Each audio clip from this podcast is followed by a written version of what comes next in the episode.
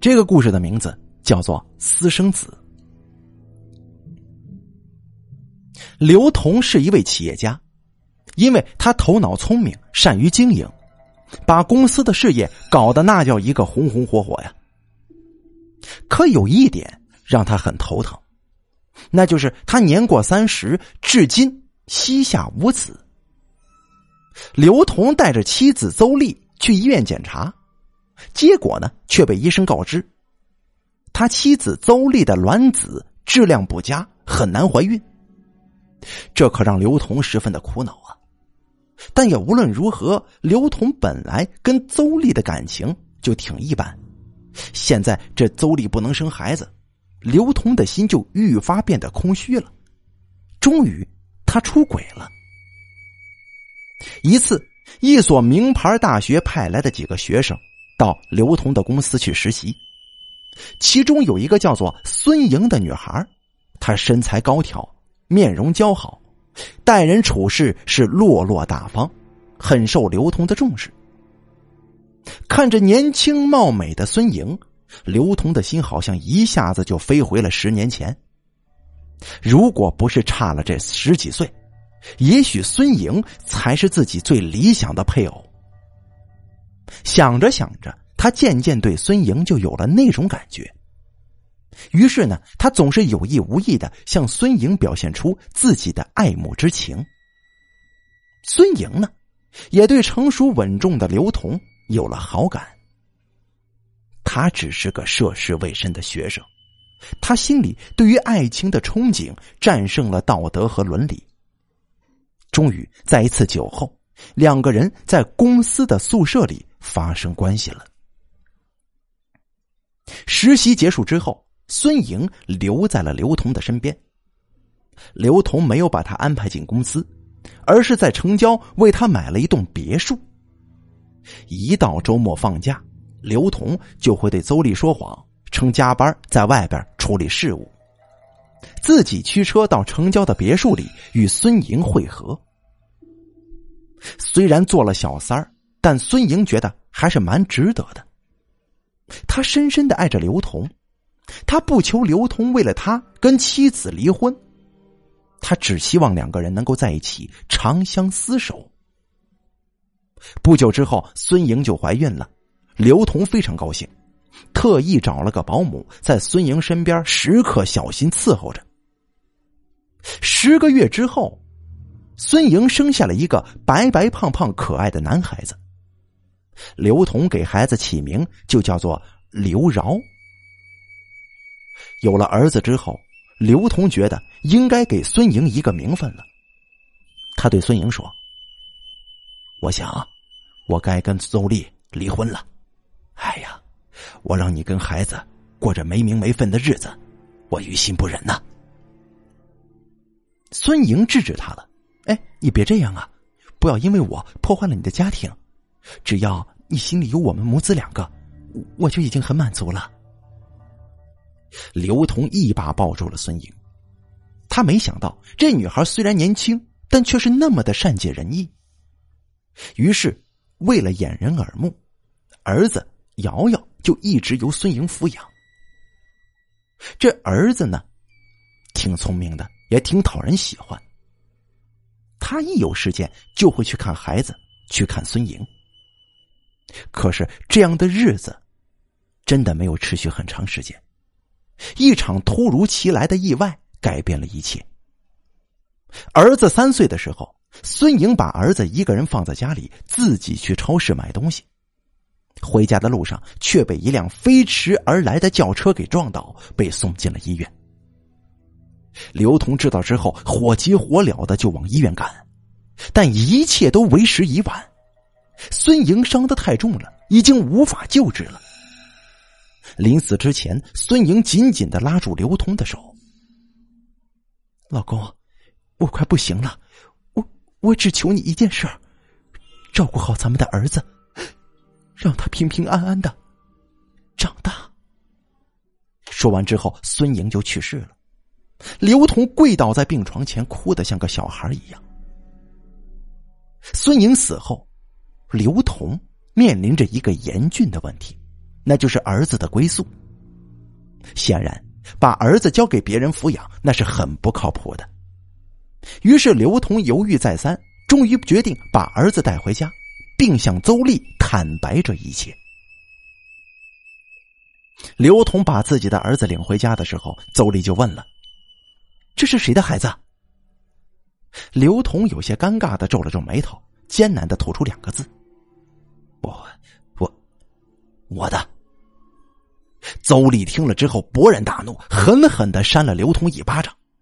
刘同，你可真行啊，在外面找女人，还生了孩子，我居然一点都不知道。你还，你还敢把这个小杂种领回家？你眼里还有我吗？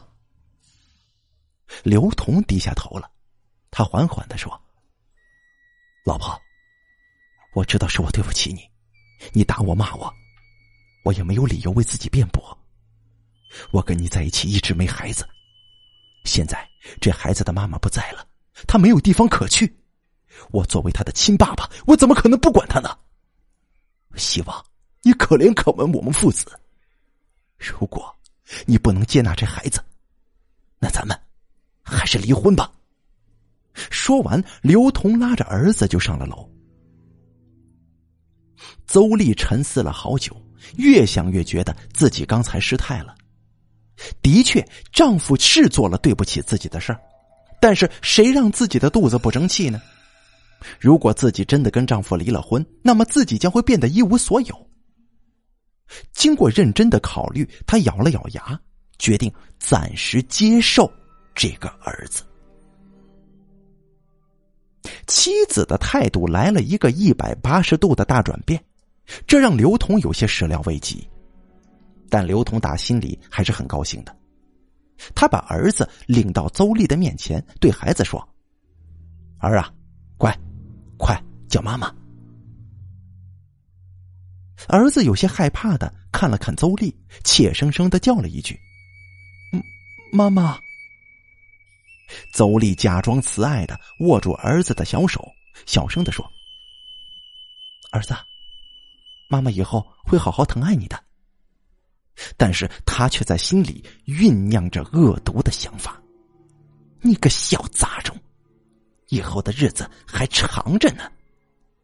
我会让你知道我的厉害。”看到妻子接纳了儿子，刘同也就放心了。于是他一门心思的就扑在了工作上。因为公司的规模进一步扩大，刘同在家里待的时间是越来越少。家里就只剩下了邹丽跟儿子。趁丈夫长期不在家，邹丽终于露出了她的真面目。她恨丈夫出轨，恨小三儿，更恨这个所谓的儿子。于是，他对这个年幼的孩子展开了疯狂的报复。他开始虐待他，把他用绳子绑起来，吊在天花板上打。还用燃烧的香烟去烫孩子的屁股，用针去扎孩子的脚心。只要是邹丽能够想到的苦刑，他都毫不保留的施加在儿子的身上。小孩被折磨的很惨，他根本就不敢告诉爸爸，因为邹丽威胁他：“你要是敢告诉你爸，你就完蛋了。”可怜的儿子就只能默默的忍受着，而刘同还蒙在鼓里，一直以为妻子对自己的孩子很好呢。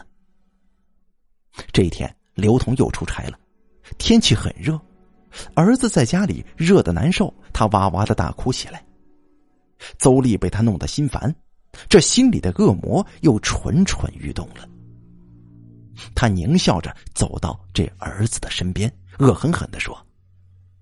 儿子，你很热是吗？呃嗯，那就好，那我就让你好好的凉快凉快。说完，邹丽脱光了儿子的衣服，用尼龙绳绑住了他的手脚，把儿子塞进了家里的冰柜里。妈妈，不要啊！谁是你妈呀？你这个小杂种，哼！你不是嫌热吗？这里面要多凉快就有多凉快，你慢慢的就享受着吧。他关上了柜门，自己跑到卧室吹空调去了，任凭儿子在冰箱里哭喊着。邹丽吹空调睡了一整天，当他醒来的时候，已经是晚上了。邹丽很不情愿的下了床，想要准备晚饭，可是却没有听到儿子的声音。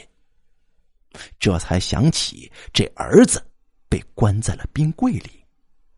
邹丽连忙跑到厨房，打开冰柜，不过眼前的一幕却惊得邹丽是目瞪口呆呀！儿子浑身僵硬的卧在冰柜里，已经被冻死了。邹丽吓得一屁股坐在了地上。这儿子死了，自己该怎么跟丈夫解释这事儿呢？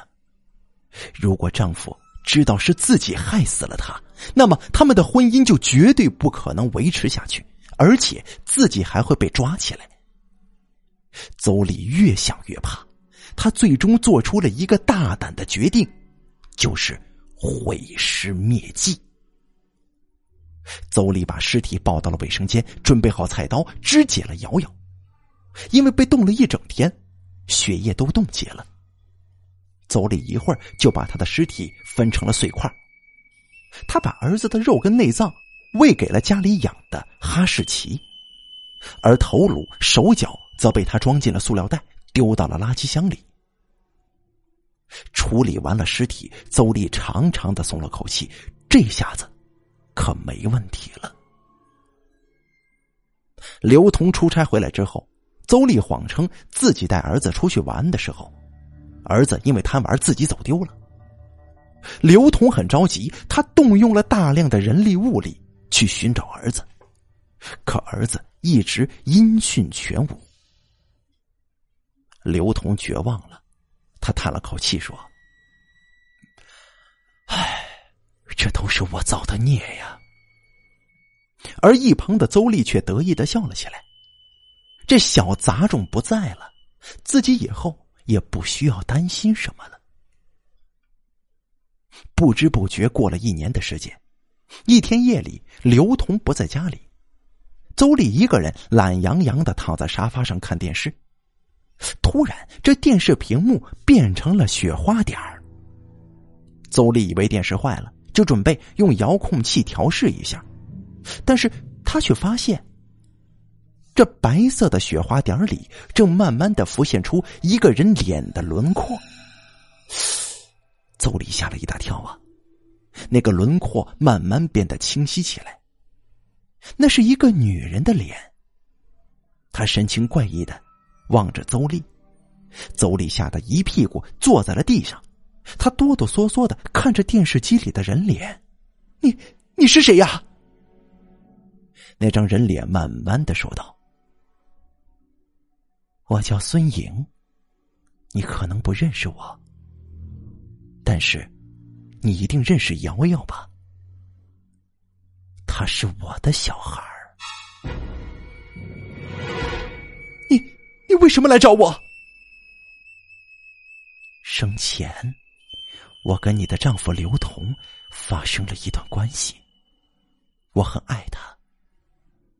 我承认，是我插足了你们的生活，但是你为什么要害死我的小孩呢？他是无辜的。说完，这人脸突然变得狰狞恐怖起来，邹丽吓得是一句话也说不出来。这个时候，他发现一双冰凉的小手搭在了他的肩膀上。邹丽屏住呼吸，缓缓的回过头来。只见瑶瑶面色苍白的站在自己身后，她咧着血红的小嘴，冷冷的说：“妈妈，外面太热了，冰柜里很凉快。到冰柜里跟我一起玩吧。”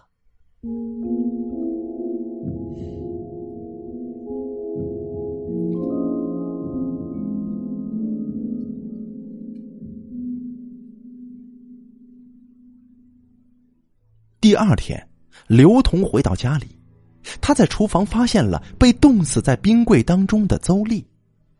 他连忙报了警，但警方经过详细的检验侦查，却没有查清楚邹丽的死因。于是这件案子也就不了了之了。